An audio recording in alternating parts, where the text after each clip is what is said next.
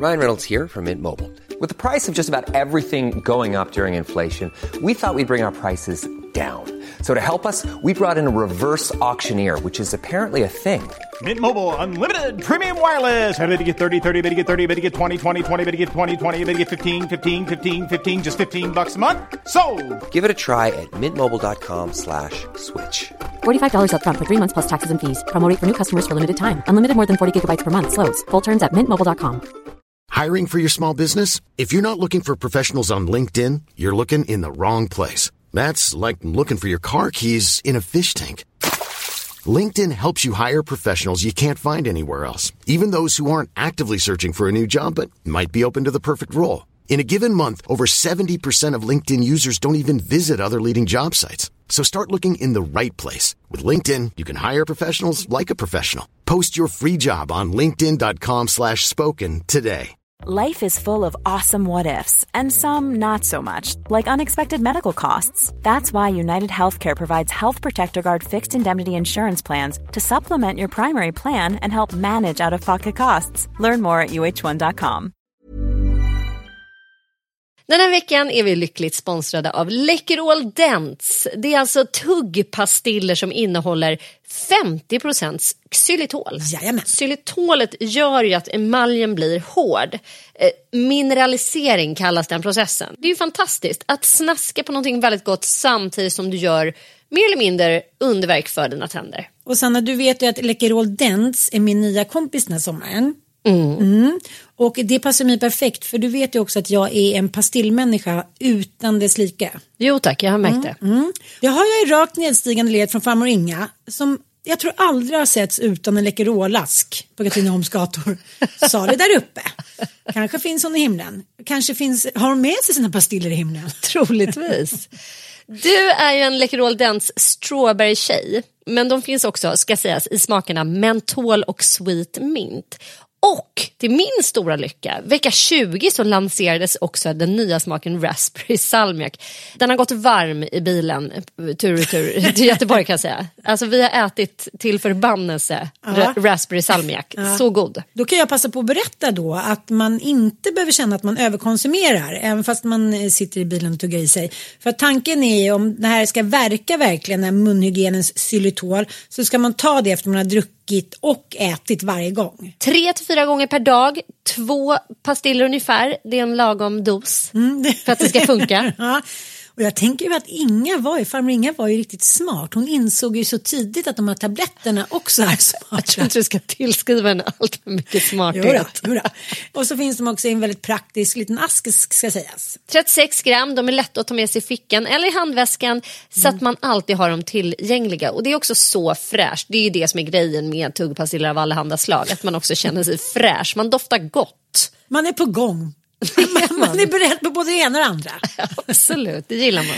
Ja, och du vet ju varför jag har skaffat barnlös på min handväska. Tack Läkerol Dents i var kvinnas handväska i sommar. Det kan jag lova.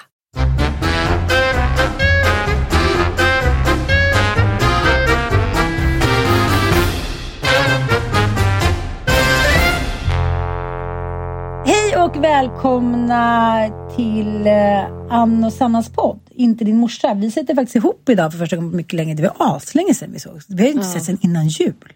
Nej, sist när jag åkte in då, då fick jag ju sitta själv i vår studio. Ja. Så jävla tråkigt. Jag har så här, peppat så mycket som ett litet barn på julafton och bara nu ska vi äntligen få ses och så bara nej. Eh, liksom, något av dina barn hade då någon coronasmitta i närheten. Men nu är jag ju här på nåder egentligen. För nu är det någon mer som har blivit sjuk. Men jag tänkte att, att jag inte kan smitta dig. Nej det kan du inte. Jag räknar iskallt med anti-craps. Anti-craps. And the crowds. Men hör du, som vanligt har vi eh, läst och sett ungefär samma grejer. Parallellt. Precis, du skulle överraska mig. Det bara, vet du vad jag har sett? Det är ändå bra. Det gör det lätt jobbat för oss. Ja, men det får man väl ändå lov att säga att i coronaöknen så har man ju konsumerat extrema mängder Netflix, HBO och eh, Simor C More och allt vad det är. Serierna har ju liksom gått varma och det har, måste jag säga, skapat hos mig dels en leda eh, vid vissa typer av dramaturgiska grepp som man bara känner så här, åh gud vad tråkigt, jag kan inte se en serie till. Jag längtar efter en så här otroligt bra stor film. Alternativt en dokumentär, någonting som är på riktigt. Därför var jag då ute och liksom på jakt efter något annorlunda. Jag ville ha någonting köttigt. Då har jag, så jag har sett två nu eh, produktioner som jag tänker att jag ska uppehålla mig lite kring. Den ena är ju då Johanna Möller. Har du sett den?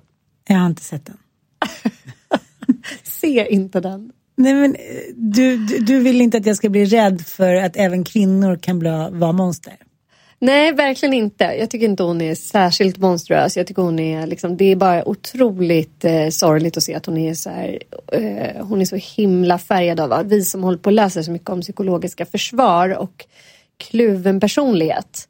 Så det, hon är ju så här, det är sjukt spännande att se henne för hon kan ju liksom inte hindra sig själv från att ljuga. Hon ljuger ju, det är en psykolog med i serien, det är väl typ den stora behållningen. Han är så professor i psykologi vid Lunds universitet och förklarar hennes enorma då problem med att snurra in sig i lögner. För hela den här serien ska ju vara lite making a murderer. Alltså att man vill granska det här fallet men framförallt granska domen. Och så här, vad var det egentligen som hände? Satt Johanna Möller i den här bilen medan hon skickade in sin då afghanska pojkvän och satte honom på att mörda sina föräldrar.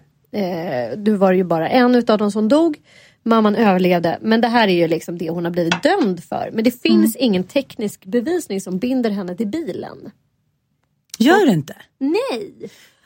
Och eh, det här är ju då tre advokater som sätter klorna i den här domen och går igenom all bevisföring, allt material. Jag såg den här tillsammans med Olga när hon precis kom hem från Mexiko och vi, det är en, en serie i tre delar som då handlar om hela det här rättsfallet. Och för er som vill ha minnet uppfriskat så var ju alltså Johanna Möller 40 plus kvinnan som blev ihop med en eh, kille som en afghansk ensamkommande flykting som eh, var bra mycket yngre än henne. Han var ju bara 18 år. Ja, och han eh, bodde ju då på, Hemma hos henne. hemma hos henne. Hon hade ju... Eh, Hon hade ju någon typ av flyktingförläggning där hon tog emot ensamkommande. Och hon är Bert Karlsson fast hemma. Ja, typ. Fast hon hade ju liksom en, en industrilokal typ i, hon kommer från Västerås. Precis. Ja, och där hade hon ju då olika typer av ensamkommande som hon hade olika, alltså tjänade hyfsat mycket pengar på. Hon är också utbildad socionom. Vilket är så, så, det tycker jag typ är mest obehagligt att hon har lyckats genomföra en hel socionomutbildning. Eh, På lögner. på, ja, för att hon är liksom notorisk lögnare. Det är liksom helt, hela domen är så här, hon har ju så trocklat in sig själv i så mycket lögner så man fattar precis noll och ingenting. Och det är ju en reporter då som får träffa Johanna Möller. Både när hon har permission och tror jag på anstalten. Så det är liksom intervjuer och möten med henne. Så det är väldigt spännande i sig. Men jag måste ändå säga att det är så här, har man sett Making a Murderer? Den, den juristen som liksom går igenom hela den domen och strider för honom. Alltså det här är ju liksom, men det här är det mest samling kackiga. Juri, nej men alltså, de är som nidbilder av så här. Det är en jättetjock finlandssvensk advokat som är liksom, han är en seriefigur. Man bara, är är det här nu? Han är så risig, han är så risely through. Så att det är ett skämt. Och sen alla andra ser så ut som seriefigurer. Jag vet inte, man ska liksom inte döma hunden efter håren och att utseendet inte är så viktigt. Och sådär. men just när det är så här, rättens män och kvinnor. Men så rättens man- män och kvinnor, det, det är väl ändå att de ska de ska vara och de ska, bra kostymer. Ja, så här, representativa. De ska ses, man ska känna liksom att eh, personan, utseendet ska i alla fall inte överskugga Nej, nej, jag fattar, jag fattar. liksom, deras Nej. idoga arbete med att läsa De ska vara lite så korrekta och De ska vara osynliga. korrekta. Mm, de Men det här är liksom... Bra hår. Ja, och det, det här är... Okej. Nej, men alltså, det är värt att se den här bara för att man bara, hur fan har de castat de här juristerna? Hur har, hur har Vi söker Sveriges sämsta jurister. Ja, med mest så här, knasiga utseenden du kan tänka dig. Men gud vad Jag ska inte roligt. säga att de är sämst för de kommer ju ändå fram till rätt intressanta slutsatser. Det är ju ganska spännande att de så att säga krossar hela den här domen. För att man fattar ju att så här, det här är, alltså, hur de har gjort den tekniska bevisningen kring den här bilen när de har gjort då rätts... Vad heter det? Rättsmedicinska? Heter det, ja, rättstekniska ska undersökningar. Att de liksom inte har hittat hennes... Nej men de har inte, de har inte gjort ett rätt. Det är liksom helt bisarrt. Är inte det ganska återkommande eh, hos svensk polis? Där lite klapp och klang. Men jag tänker också... Jo, sjukt mycket klapp och Ja. klang. Som, och också så här att de bara, jaha, nej jag vet inte vad som hände men alltså nej, det där måste vi ha glömt bort för det är ju då poliser som är med eh, Ah. som har, har gjort Mm. utredningen och som liksom har så dumma bortförklaringar. Ja, men den har jag sett Men jag måste bara fråga dig nu här. Det känns lite som ibland när man, man har en eh, medial bild av advokater. Så här, Alan McBeal. Nej, men du vet, så advokatserier där alla är så här, rådeffade, skitsnygga, äter typ eh, en liksom eh, korv stroganoff eh, om dagen och liksom kan dricka och röka och knulla men de är ändå där i rätten klockan sju helt klanderfria och perfekta. Ja. Men, men liksom vanliga advokater eh, ser inte ut så. Alltså in, de är ju som vem som helst. Någon Mm. är lite överviktig, någon är ris i håret. Du har ju någon nidbild här nu. jag tycker lite synd om de här juristerna. Ja, men, jag, jag absolut har jag en, fär, en medialt färgad bild. Mer kanske av så här, populärkulturellt färgad bild av liksom hur en jurist ska vara och föra sig och sådär. Men det jag kan säga är väl att jag har också en ganska färgad bild av så här, de jurister jag känner och många av dem är så här, för det första så är de ju hyfsat blåa. Liksom. Det, Ja, jo, ja, jo, det är ja. liksom så här, det är moderater, en samling Ja. moderater som gillar att casha in och som så här, en och annan kanske inte har det här vad ska man säga, men drivkraften att rädda mänskligheten. Eh, utan snarare att man vill ha En fe- en fet lön. Ja, jag liksom. fattar, jag fattar. Eh, typ, och att man så här, jag menar, kanske har rätt krass människosyn. jag blir lite egentligen, glad när du säger Nu blir jag Ja, nej, men det här jättenyfiken är här, väldigt udda. Jag, jag, vill inte liksom, jag ska inte gå och säga att de är kackiga för det är de inte. De kommer till intressanta. tjockleffe och det är Ja, bra men killar. det är jättemärklig casting, så kan vi säga. Ja, så kan vi säga. Men, men Mm. jag tänker att så här, när du berättar för mig eh, om henne, att hon... Och där är det fråga om slutshaming också. Ja, det, Mm. men dels slutshaming ska vi komma till. Men dels tycker jag det är så intressant. För när du berättar om Johanna Möller, då blir jag lite skrattig nästan. Och tänker Mm. så här, men gud den här stackars tjejen från Västerås som sitter där och... Ja, men då, nej det var inte då, jag, då var jag inte där, då var jag och plockade blåbär. Men om en man hade suttit så, så att man tyckte att han var så jävla obehaglig. Lex typ Hannibal Lecter. Så här. Gud, hur kan han sitta där och ljuga? Det är galenskap. Men det är för att vi är så ovana vid att kvinnor gör såna här iskalla brott. Liksom. 98 procent av alla som gör brott i Sverige är ju män. Så att jag tror att det mer handlar om så här, det, det vi är vana vid. Den faktorn. Liksom. Ja, men sen framgår det i den här dokumentären. Hennes dotter är med och hennes son är med också tror jag. Gud. Och hon har ju då i efterhand Ja, Ossian och anklagat... Ilon var aldrig med. Ja, nej, men alltså, gud, hon har ju i efterhand anklagat ett av sina barn för att vara beställaren av Just det här mordet. Men alltså det är ju också helt... Det är helt rubbat men någonstans kan man skönja i eh, pusselläggningen kring eh, den här familjen då. Alltså Janna Möller hade ju fyra barn va? Ja. Eller, eller om det var tre. Fyra, Nej, fyra. Ja, fyra barn. Med, lite, med olika papper. Och, och en utav papperna till två utav barnen tror jag eh, dog ju, dog ju i en drunkningsolycka. Just det. Och det, det vart ju också då till, föremål för en ny undersökning för att se om hon kanske låg bakom mordet på honom. Men det man i alla fall kan skönja det är att det är en väldigt dysfunktionell eh, familjekonstellation här med de här barnen och med liksom att hon blir ihop då med en av sina klienter som hon får betalt för att ta hand om och hon har ju då sex med flera andra av de här ensamkommande. Det har varit ett Eh. vanligt beteende hos män genom historien. Ja, ja, så det är ingenting som är så här, eh, oh wow, men det blir jävligt prekärt med tanke på att hon är kvinna och utbildad socionom, att hon liksom på något sätt eh, tar sig rätten att liksom utnyttja de här stackars ensamkommande. Men, Det men hade ju inte varit lika spännande om hon inte hade legat med dem. Nej, det hade Och det då inte. kommer vi till veck veckans, ämne. Slutshaming. Nej men slutshaming för att det finns en kriminolog som är med i den här serien och gör en rätt intressant analys av det här rättsfallet också. Att det är ju ett utav de rättsfallen som media bara högg på. Alltså hela hennes eh, persona blev ju mycket mer intressant än själva fallet. Ja, Eh, det var ju också för att hon ser ganska bra ut. hon ser rätt bra ut. Relativt ung. relativt ung. Rätt attribut. rätt attribut. Och så här, också så här, lite häxlik. Ursäkta men så här, mm, ja, det vi tänk, tänker oss en häxa på något sätt. Liksom. Och att hon har slagit Jävligt klorna. driven också. Extremt driven, har tjänat mycket pengar. Otroligt självgående kvinna. Inget Eh. offer heller och hennes bakgrund är ju också stabil så det här Mm. är ju verkligen en psykisk störning. Mm, verkligen. finns Men- ingen förklaring riktigt och det, är, och det är också jobbigt för människor. Då blir det extra spännande. Då vill man hitta en förklaringsmodell och det är det ingen som riktigt har gjort.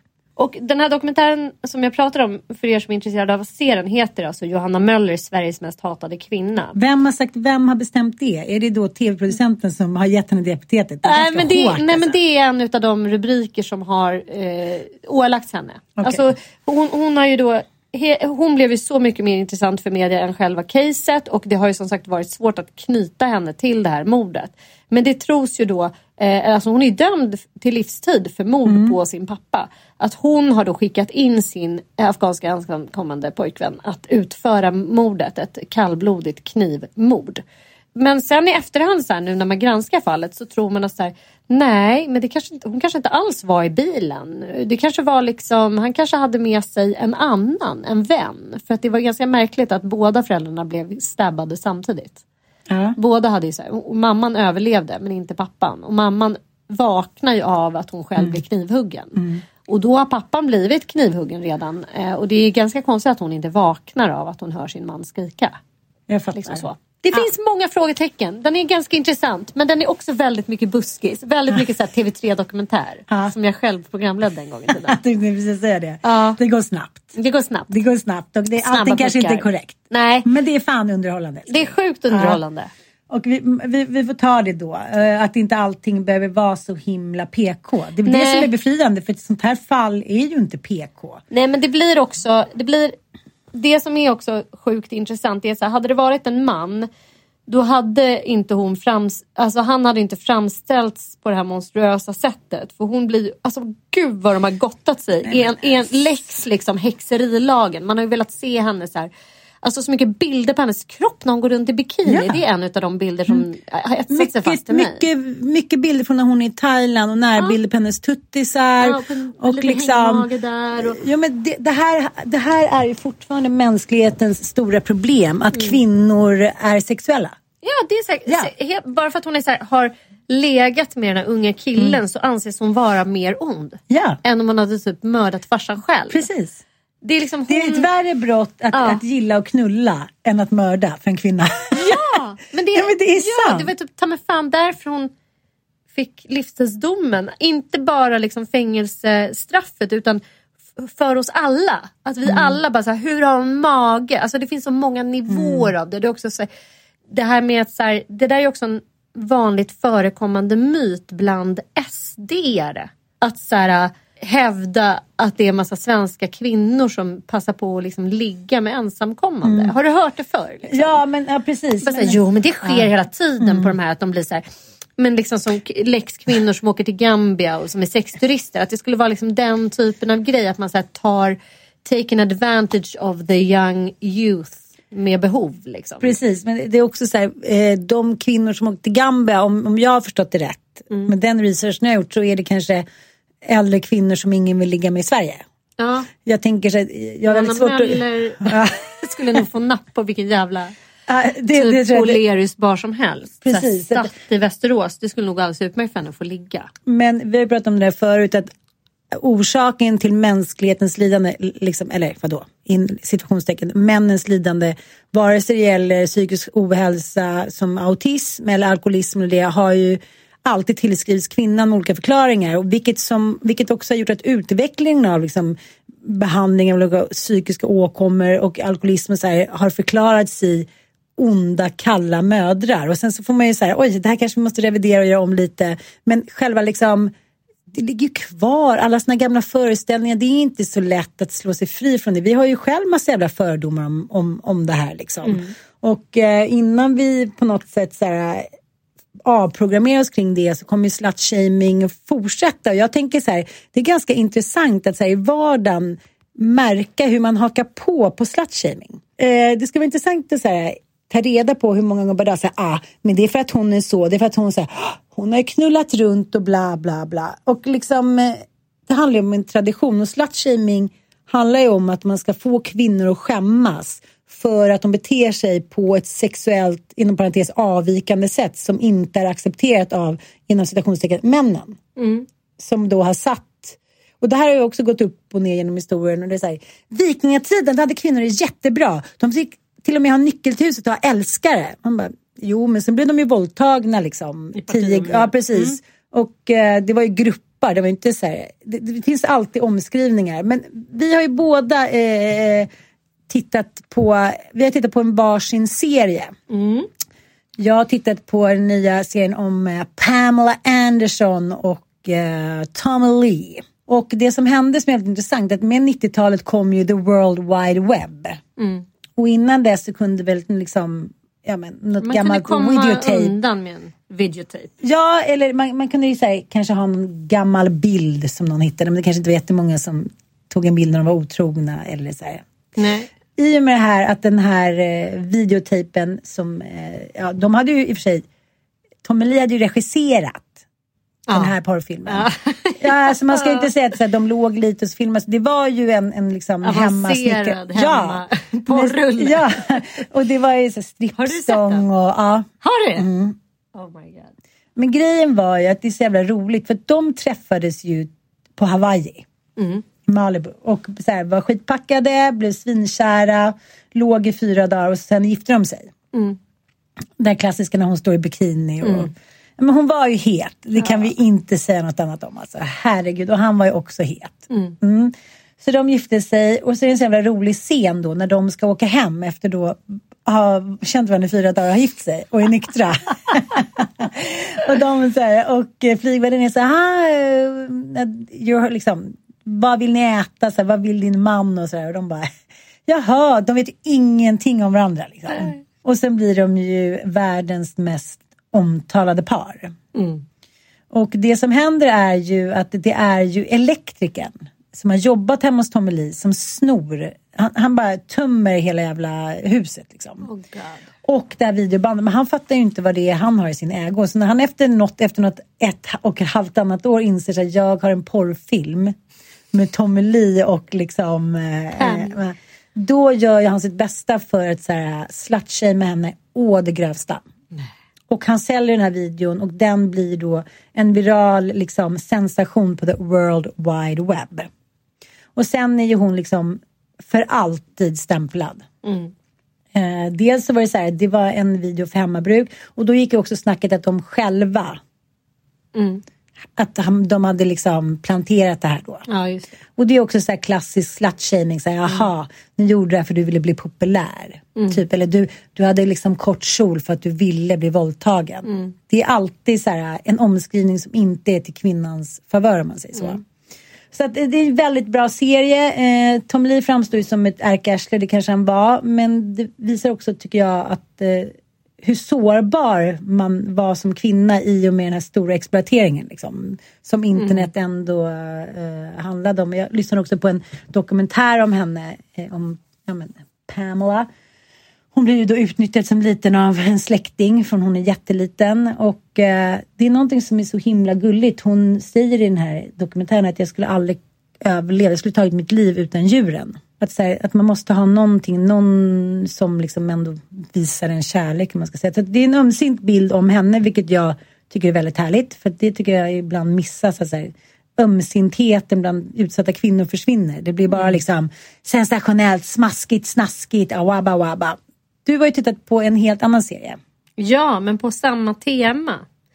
Eh, förutom då Joanna Möller som också då eh, ägnar sig, alltså där, där det omgivande samhället har ägnat sig åt någon typ av slutshaming av henne så har jag sett en brittisk eh, spel eh, serie, miniserie kallas det för. Och det var ju faktiskt BBC som hittade på det här miniserieformatet som, som vi här då i SVT har härmat inför jul. Så eh, BBC då inf- inför varje då jul släpper en sån här mini, mini doku, nej inte minidoku men oftast baserade på verkliga händelser. Och eh, jag har kollat på en brittisk, heter den det? En brittisk affär? Jag Nej. tror det. En kunglig affär. Nej, det heter den. En britt- nej. den heter inte en brittisk Nej, affär. förlåt. En brittisk skandal heter den. Och det här är alltså en miniserie med Claire Foy. Mm. Vet du vem hon är? Det var hon som spelade Queen Elizabeth. Ja, i The Crown. Ja, fantastisk skådis tycker jag. Hon är fantastisk. Ja, jag, Mm. jag älskar henne. Hon, Med så extremt små medel. Hon är så här eh, som jag uppskattar verkligen när skådespelerskor har ett så transparent utseende. Och så börjar de göra så jävla lite för att det bara ska... Äh, det Mm. Är som Mad Mikkelsen. ja, men, ja, ja. men precis. Ja, men det är inte så många som, som är Behärskar så... det, Nej, det är liksom. faktiskt inte det. Nej, när det är bara väldigt små gester. Hon är, hon är helt fantastisk. Den här serien handlar ju då om den smutsiga skilsmässan mellan Margaret och Ian Campbell. Och det här säger, eh, sa absolut inte mig någonting, men den brittiska societeten. Alltså i Europa så har vi ju haft liksom en överklass som kanske inte riktigt, det finns inte den motsvarigheten i Sverige. Vi har Nej, liksom ett sosse-Sverige som har dödat den översta kasten på något sätt. Mm, Men i Storbritannien har ju det levt kvar så det står härliga till. Och är fortfarande liksom. väldigt tongivande kan man säga. Ja, och det finns här it-brudar som tillhör den här eh, eliten liksom av eh, ekonomiskt oberoende personer som aldrig har jobbat en dag i hela sina liv. Det enda de gör är att gå på dricker cocktails och gå på, så här, går och tittar på galopp med hattar och åker runt i olika castles och liksom eh, debutantbaler och skit som de fortfarande har och så här, brittiska herrklubbar och sånt. Det här paret, eh, Ian och Margaret Campbell, är alltså hertigen och hertiginnan av Argyle. Argyle är ett litet county liksom. Det är som en liten by som eh, eh, har uppstått liksom kring ett stort jävla slott som ligger i Skottland. Tänk så här Lex drottningmodern, alltså ett sånt typ av slott. Iverary heter slottet. Margaret föds in i liksom enorm rikedom. Hennes farsa är svinrik. Så hon föds och är ekonomiskt oberoende. Och är ju, alltså har ju en enorm förmögenhet via sin eh, hon är enda barnet till en svinrik farsa. Men hon har ingen adelstitel och hon är liksom bara en rik typ. Eh, Not good enough Nej, in, not good in enough. Britannia. Ja, och hennes då dröm det är ju att skaffa sig en titel och därför blir hon ju då hertiginna så hon gifter sig med den här Ian. Men det finns också en härlig smaskig kärlekshistoria. Den är så super, superromantisk och han, de passar varandra som handen i handsken. Men så går det fort ut. Ja, sen går det fort ut för. För det, då, det man får förstå här det är att Margaret Campbell har en stor aptit på sex. Hon älskar ju att ligga. Men slutshamer du? Mm, nej men grejen är, utan att eh, ha den minsta shame i rösten när jag säger det. Så, alltså herregud, det är väl underbart med kvinnor som gillar att ligga. Men människor som har aptit på sex är väl bara så här, sundhetstecken. Jo, jag fattar. Men, men jag menar, med det uttrycket har inte de flesta kvinnor som så här, lever i någorlunda så här, trygg socioekonomisk miljö, Ja. vill inte de knulla? Jo, och det är det jag menar. Att så här, varför, alltså, antingen så blir man ju då kallad för frigid torrfitta. Eller så är man då en slampa. Det är lite, lite den dikotomin som vi har, kvinnor har att liksom förhålla oss till. Och ingen utav de här vägarna är ju bra. För att antingen tycker ju männen som sagt att man är liksom, åh gud hon är inte tillräckligt kåt, jag får inte ligga för mycket, eh, för lite. Ja. Ställ dig frågan varför. Ja men det, är, det är ju också för att hålla oss i koppel och för att Mm. alltid kunna hålla oss kontrollerade.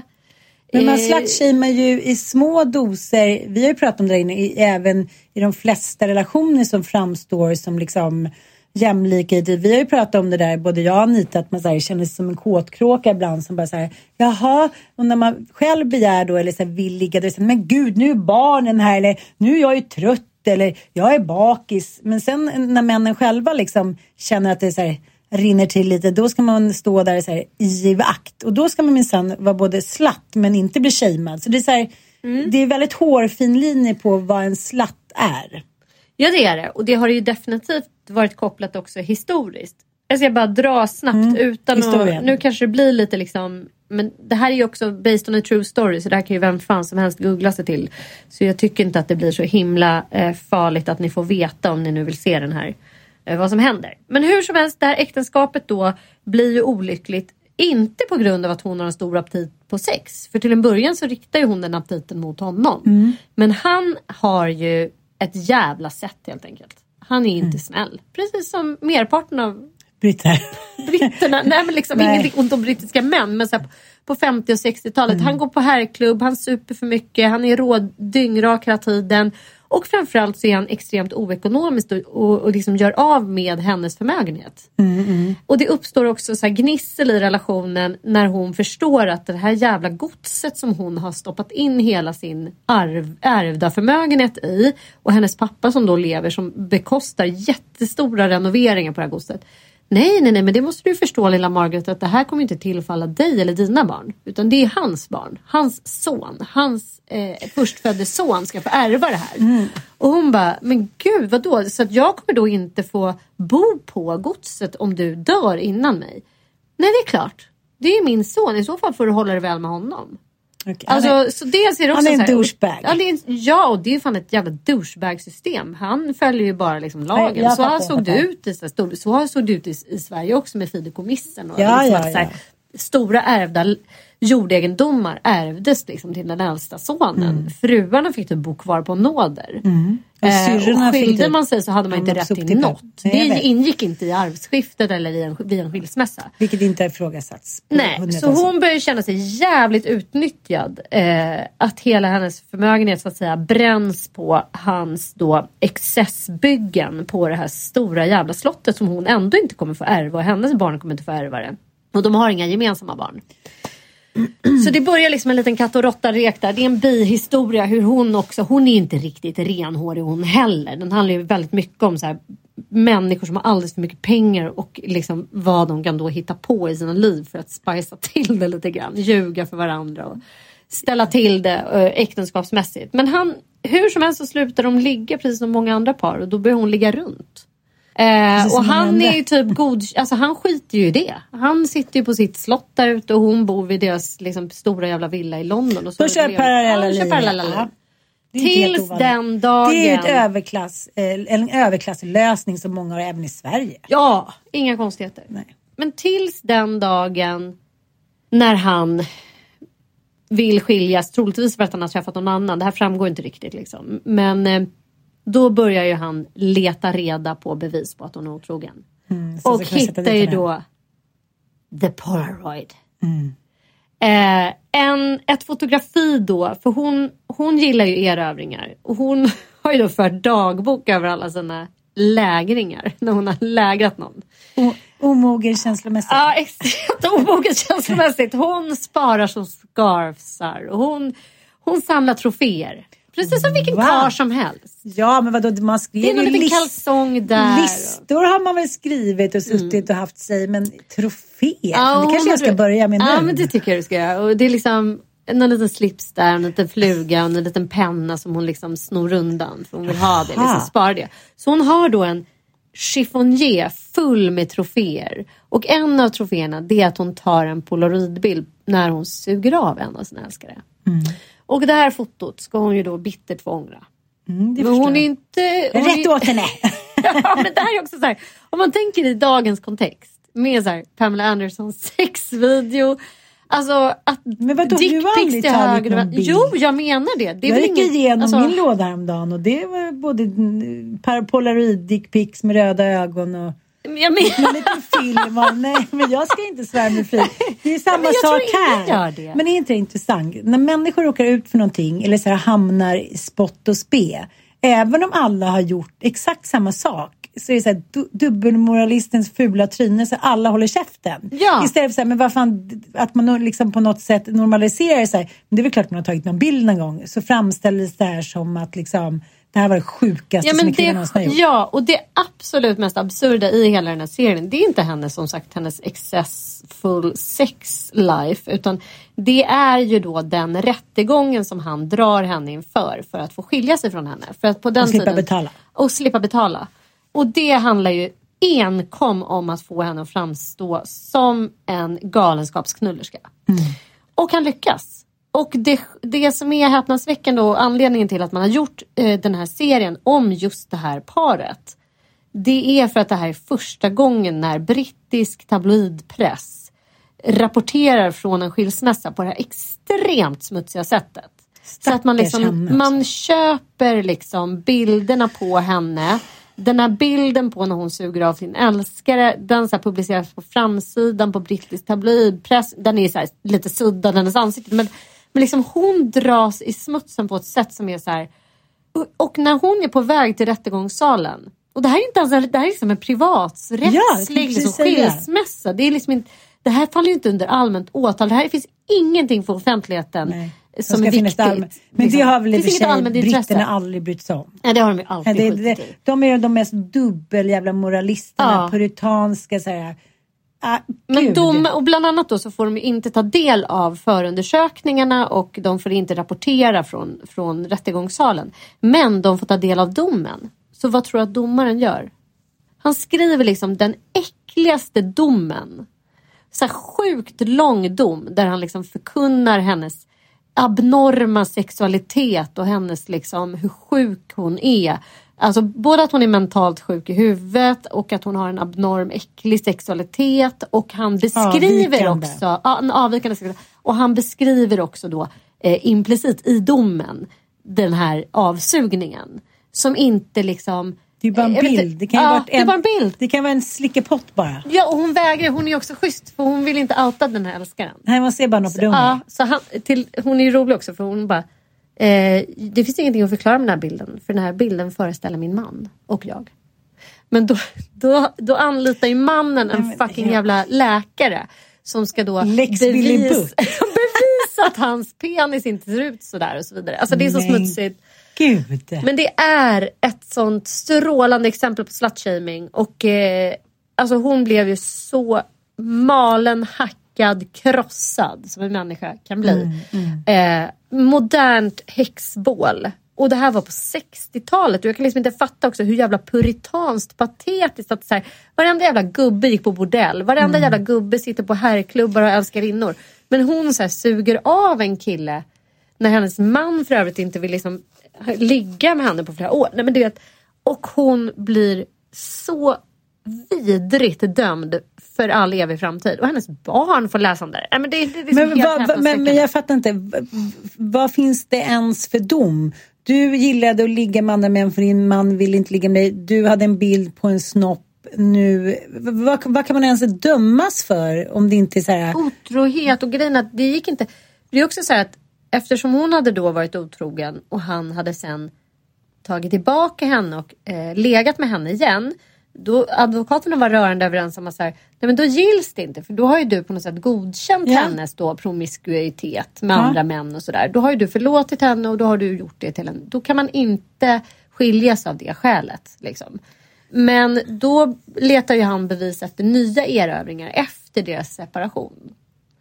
Eh, så han gör så här intrång i Men hennes hem och börjar, alltså så här, Allting handlade om att hon gillade att knulla. Ja, och, och det var hennes stora fall i livet. Och hon gick ju då utblottad från den här skilsmässan medan han så här, 14 dagar senare typ, gifter om sig med en ung tjej. Alltså, Och det tyckte alla var så bra. alla bara gud, ja för det, är så- det äckliga är också så här, folk står, alltså, folket står och spottar på henne när de kommer ut ur rättssalen.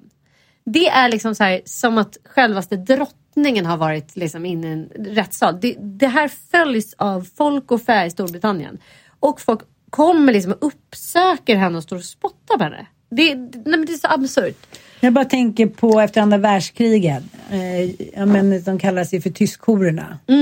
De, Lite den känslan kan man nog De säga. norska tjejerna som eh, ja, hade relationer med allierade. Mm.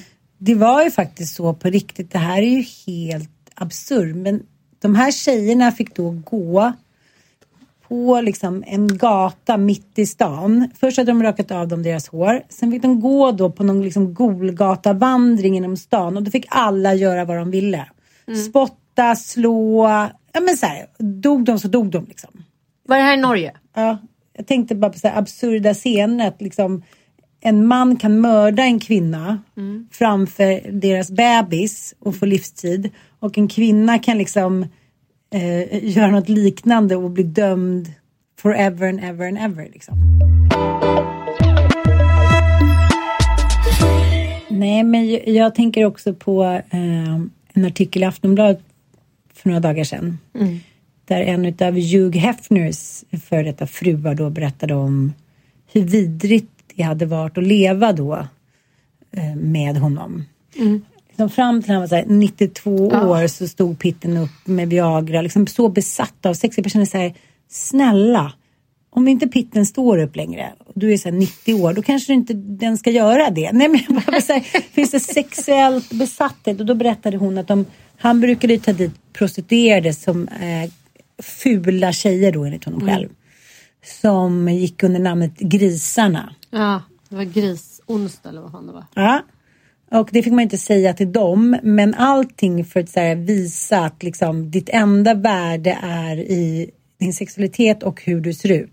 Och är du ful kan vi använda dig till att knulla, då kan du vara en slatt. Liksom, det är så systematiskt allting, det har pågått så otroligt, otroligt länge. Och jag tror att vi får inte lura oss själva att vi, eh, att vi liksom har blivit befriade från det här i och med liksom att vi så här, går förbi männen, utbildning och cash och metoo och liknande. Och jag tänker också på den här senaste eh, kulturdebatten om att så här, kvinnor som blir äldre, eh, ingen tittar på dem längre. Och jag kan inte Åsa jäm- Linderborg har en headline. Ja. Som bara säger, åh gud stackars oss, det är så hemskt nu när man har förlorat sitt sexuella kapital. Mm, och eh, det är som, som eh, flera av dem säger att så här, män de blir bara intressanta och liksom gentlemän mår och tjejer vi blir osynliga och äckliga. Och jag känner liksom inte alls igen mig. Då har jag, när man säger så tycker jag att man har definierat sig liksom via ärselkarlar. Är du med mig lite? Och, men jag tycker att det var ganska intressant. Det har skrivits liksom spaltmeter om det här. Och eh, en artikel som skrevs handlade om, man pratade om om man ska opereras, inte man ska se forever young ut och sådär. Att eh, det här har ju varit en könsfråga. Men nu när männen liksom inte på samma självklara sätt kommer få en kvinna, inte kommer få jobb, eh, måste liksom använda sitt utseende som kapital så kommer ju eh, alla män också stå inför den här frågan snart. Jag vet inte om det kommer liksom jämlika ut det hela men jag tycker att det är ganska intressant för det är ju det som händer när man står i beroendeställning till någon så måste man ju då rent historiskt använda sitt sexuella kapital då. Världens vidrigaste ord tycker jag. Och sitt utseende för att överleva. Och därför tycker jag det är så sorgligt att så här, det gamla, eller gamla mellanunga gardet som har så, här, så väldigt mycket makt i svensk media fortfarande sitter liksom inför unga tjejer och beklagar sig. Jag skulle ha njutit mer när alla män tittade på mig. Det är väl det de säger ungefär. Och alla män ville ligga med mig. Man bara så här, du sitter och i, typ, ni är professorer, ni är författare, ni är ledarskribenter. Men till syvende och sist så är det det er gärning då att ni ska vilja liksom att män vill ligga med er. Men kanske är det så här, ja, jag har sett många repliker på det där och framförallt från då kvinnor som inte har identifierat sig själva med sitt sexuella kapital som så att kanske aldrig har tyckt sig ha några vinster av det. Nej, det är aldrig någon kille som har tittat extra efter mig. Jag har aldrig kunnat knulla mig till ett jobb eller jag har aldrig liksom eh, så. Och gud vad skönt ungefär. Då slipper jag liksom eh, förhålla mig till det där sexuella kapitalet på något sätt. Eh, och sen finns det väl de som att man säger ofta så här, ja ah, men gud fallet måste ju vara så jävla mycket hårdare för dem som har ridit väldigt mycket på sin skönhet. Men vad vet, vet, vad vet man om det? Alltså bara för att man är, blir betittad. Det finns ju jättemånga människor som tycker att det är vidrigt att bli sexualiserade och objektifierade. Att liksom, jag minns den övergången från att vara barn till att bli vuxen. Att plötsligt bli ett sexuellt gångbart objekt. Jag tyckte det var ganska vidrigt faktiskt. Att Du, här- du, du noterade det liksom? Eh, ja, men jag kan säga att så här, de få gånger jag noterade det gjorde att jag bara så här, då vill jag avsexualisera mig. Mm, jag fattar. Och jag har aldrig njutit av att bli så betittad eller att gå in på ett ställe och så bara drar jag åt mig mäns blickar. Och jag säger inte att det är något fel i att tycka om det. För det får man gärna tycka om. Men jag har inte tyckt om det. Jag har tyckt att det har känts som att så här, fy fan vad sjukt att någon eh, lite så här köttmarknadsfeelingen. att så här, men gud, så här, de vet ju inte vem jag är. Alltså vadå, så här, åh gud, du tycker att jag är snygg, vad härligt, vad kul. Men förväntar du dig något av mig då? Det finns någon jävla förväntan i det där också då. att så här, Nej, jag vet inte, jag har aldrig riktigt gått igång på det. Så jag kan inte säga att min ålder än så länge har givit mig några så här. Gud vad folk tittar på mig lite. Tycker du det? Har du varit med om det än? Nej men jag fattar vad du menar. Men jag har ju så kompisar som redan när vi var i 30-årsåldern var så här, När jag var 38 då slutade män karlar titta på mig. Det var ju ett hårt slag. Jag säger jaha, jaha. Jag har många så här kompisar som säger ja men det är ingen som vill hångla med mig. Jag sitter där och nästan skäms. Jag säger ja, det verkar fortfarande vara män som vill hångla med mig. Eller också är det jag som vis, liksom, visar att jag vill hångla med dem. Jag, jag tror att, att, det handlar om det här väldigt mycket som någon skribent skrev också. Att så här, det går att spruta sig till ett ungt utseende. Mm. Du kan färga håret, du kan ta bort rynkor, du kan ha fylliga läppar. Du kan se liksom visuellt ung ut även om eh, du kanske utstrålar något annat. Mm. Så att utmaningen ligger väl i, som hon skrev, som jag tyckte var jävligt bra sagt, förlåt att jag svär, att behålla sin intellektuella stringent och sin nyfikenhet mm. och att inte bli bitter mm. och tycka så här, okej, okay, men då måste jag spela det här spelet. Att fortsätta vara autentisk mot sig själv. Då tror jag att det är väldigt svårt att bli definierad rent utseendemässigt. Jag har aldrig riktigt blivit det. Jag har nästan varit tvärtom. Att jag ibland har tänkt så här, men gud, kan du inte ha utnyttjat din ungdom och dina good mm. looks lite mer? Vad har du för frisyr? Vad har du för kläder? Vad har du för stil? Så här, att jag tänker så här, om det ändå är ett gångbart sätt att så här, tillskansa sig favörer. Så här. Jag har varit undermålig däremot tycker jag. Så jag kan inte säga det och jag känner så här, det ligger väl i betraktarens öga. Då skulle inte folk vilja knulla med varandra efter 60.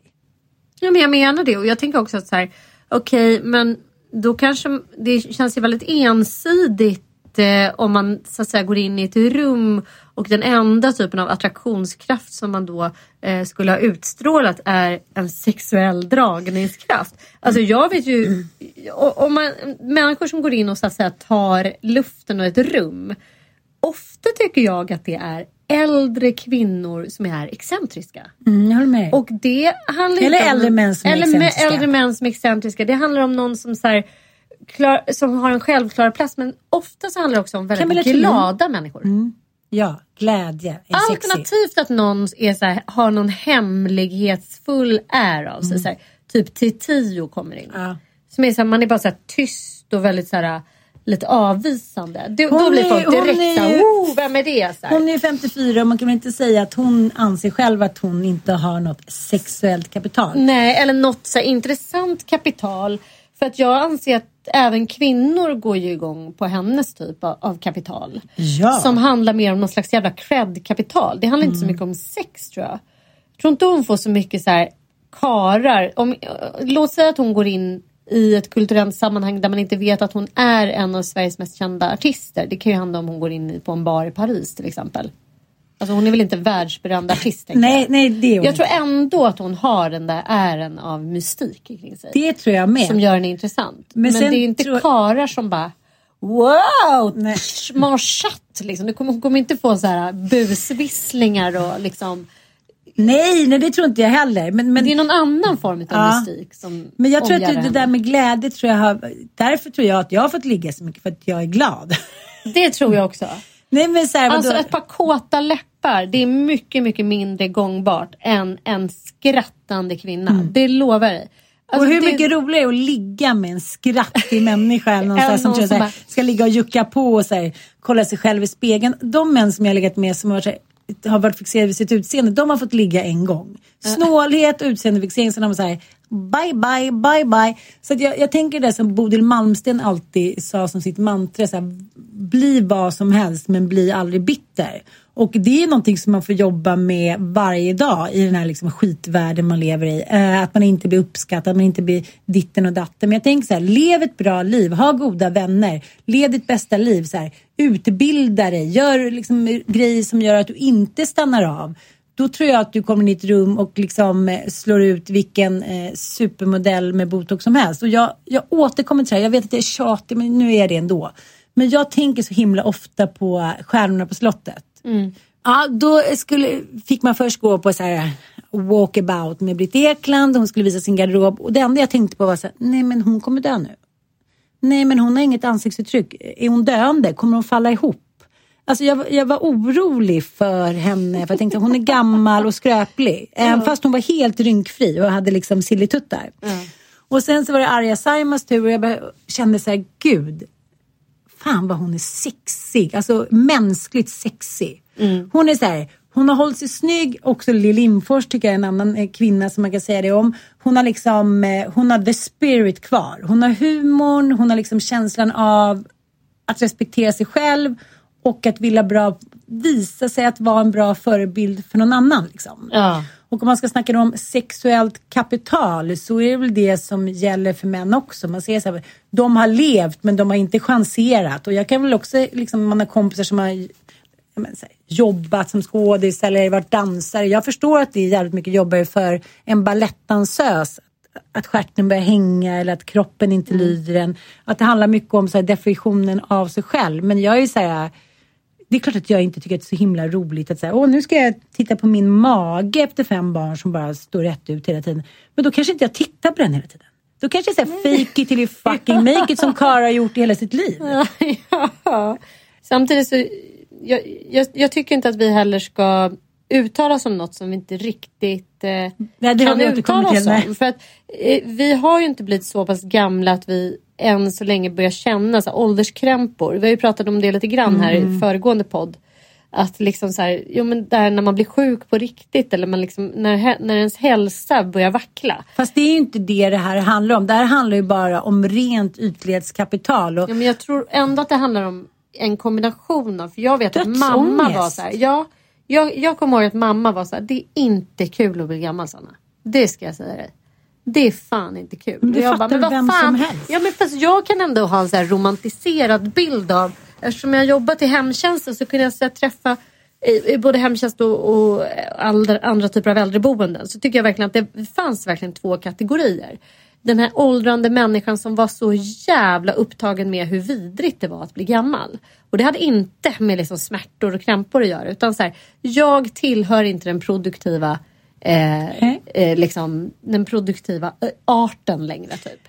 Jo, jag ju- är förlegad, jag är gammal, jag får inte vara med längre, jag är inte produktiv och så här.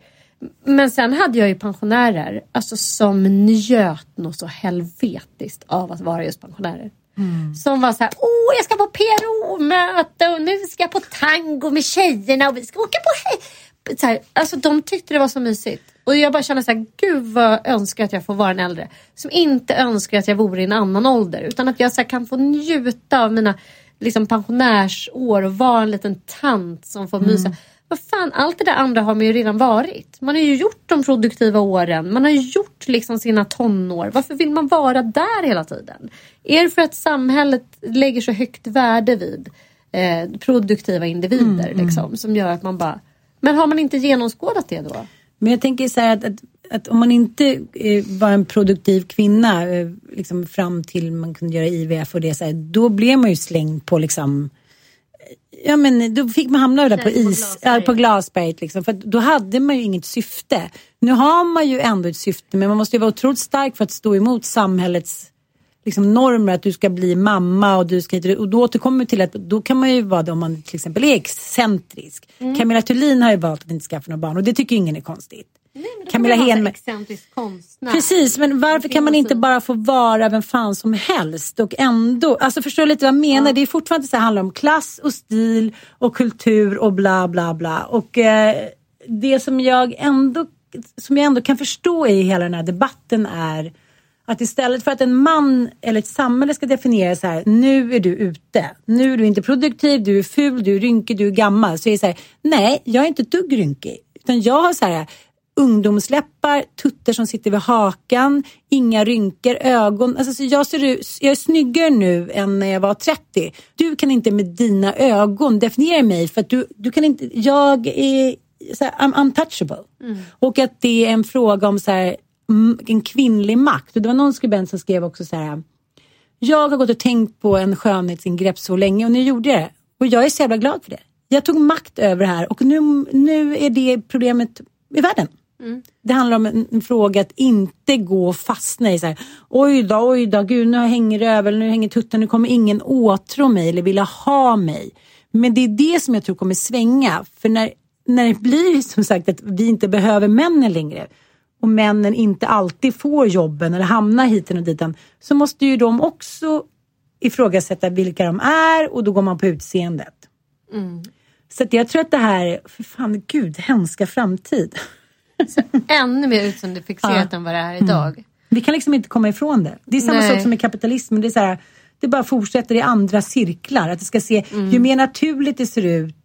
Fast vet du, jag ser en liten hoppfull vändning. Och det är ändå någonting som alltid gör att det här, att äh, den här, alltså den högsta kasten vill aldrig vara mainstream. Den högsta kasten vill aldrig vara liksom norm, den breda normen. Mm. Och det var ju liksom lite grann det som hände under så grunge-eran. Att helt plötsligt så skulle liksom modellerna vara så anorektiska, heroin chic, osminkade mm. och ha på sig så gamla loppkläder. Från Men de liksom... ska ändå alltid vara smala. Ja, det, all, det, det, det, det kommer aldrig gå i tiden ska jag säga. Liksom. Nej, förutom nu med så här, med liksom... Smal med röv. Kim Kardashian. Du ska ändå ha fetingröv och fetingpattar och liksom kurvigt och liksom den här längden spelar inte så jävla stor roll längre. Men hur som helst, jag tror att så här, idealen kommer ju ändå svänga men som du säger Ska utseendet. Ja, ut, och, och säkerligen kommer det komma någon liten, någon liten eh, den högsta kasten grupp som på något sätt bara så här, ska då bli helt anti utseendet. Lex Lena Andersson. Lex ja. kvinnor som är så här, Kvinnor som, som, som bara, man jag... eller kvinna väl själv. Ja, väl, ja, ja.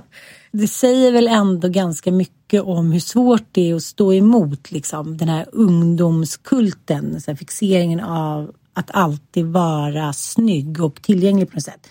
Det, det här är, det är svårt, kan vi bara... Ja, det är ju skitsvårt. Mm. Det är liksom, det är å andra sidan så en enorm frihet som vi alla, vem som helst kan bli snygg. Det är ju så. Mm. Betala bara lite pengar, använd dina surt förvärvade pengar så kan du så att säga operera det till att bli sjukt jävla snygg. Mm. Och förändra ditt sexuella kapital, vilket inte har gått tidigare. Så den snygga skaran människor har ju varit en liten utvald Ja men apropå det här högsta kasten igen. Supermodellerna. Liksom. Ja. Som faktiskt som ser ut som de är opererade tycker man nu. Då. Ja, tycker man nu. De har botox, det var 89. Mm. Mm, det var 1989 och de råkar också ha så perfekta där kroppar med så perfekt längd på armar och ben. Och liksom en midja som sitter exakt där den ska för att det ska se fotogenikt ut. Det var inga ridlår. Nej det var inga ridbyxlår och det var liksom inga så korta ben och lång överkropp och så vidare. Utan det, så här, utomjordiskt vackra människor har alltid fascinerat mänskligheten. Och den här... genetiska högvinsten som nu alla kan nå. Så på mm. något sätt finns det ju något konstigt solidariskt i att den högsta kasten kan bestå av vem fan som helst som har råd att operera sig. Ja, skönhetsmässigt mm. i alla mm. fall. Och som orkar banta och som orkar träna och så vidare. Mm. Liksom. Men eh, jag vet inte, det är paradoxalt. Och det är också paradoxalt att vi fortfarande håller på med slutshaming. Även om det har hänt jättemycket så tycker jag att slutshamingen består nu liksom åt bägge håll. Att så här, nej men du, du, får inte vara för slampig men du får heller inte vara en frigid kvinna. Mm. Det måste vara lagom alltid. Ja det måste vara lagom, man får inte vara hotfull. Alltså det ena eller det andra blir alltid hotfullt på något mm. sätt. Så det är som Gardell säger att vi lever i mellanmjölkens land och vi ska inte förhäva oss. Nej.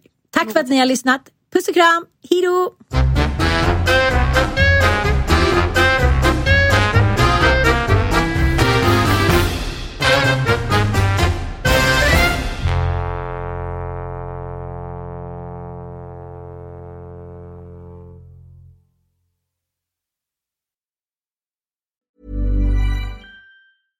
Hello, this is Danny Pellegrino, host of the Everything Iconic podcast, and I'm here to tell you all about Splash Refresher because hydration is mandatory, but boring is not. Now, I love my water, but if I don't spice it up, I'm not going to finish what I took out of the fridge. That's why I love my Splash Refresher, which is flavorful, delicious, bright, hydrating, and zero calories. The wild berry flavor is my fave. No, wait, is the pineapple mango flavor my fave? You know what?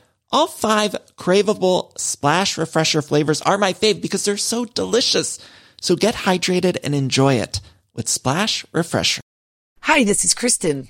And this is Jen from My Mom So Hard. And we're here to talk about By Heart. Do you remember when you were nursing and you were like, I want to give the best thing I can to my baby? Well, we've got that for you. It's called By Heart, and it is a infant nutrition company built from the ground up to deliver real innovation on behalf of babies and parents. Curious about ByHeart? Redeem your welcome offer at byheart.com slash podcast with code MOMS20 for a limited time.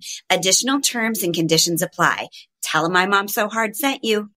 Imagine the softest sheets you've ever felt. Now imagine them getting even softer over time. That's what you'll feel with Bowl and Branch's organic cotton sheets. In a recent customer survey, 96% replied that Bowl and Branch sheets get softer with every wash. Start getting your best night's sleep in these sheets that get softer and softer for years to come. Try their sheets with a 30-night guarantee. Plus, get 15% off your first order at bowlandbranch.com. Code BUTTERY. Exclusions apply. See site for details.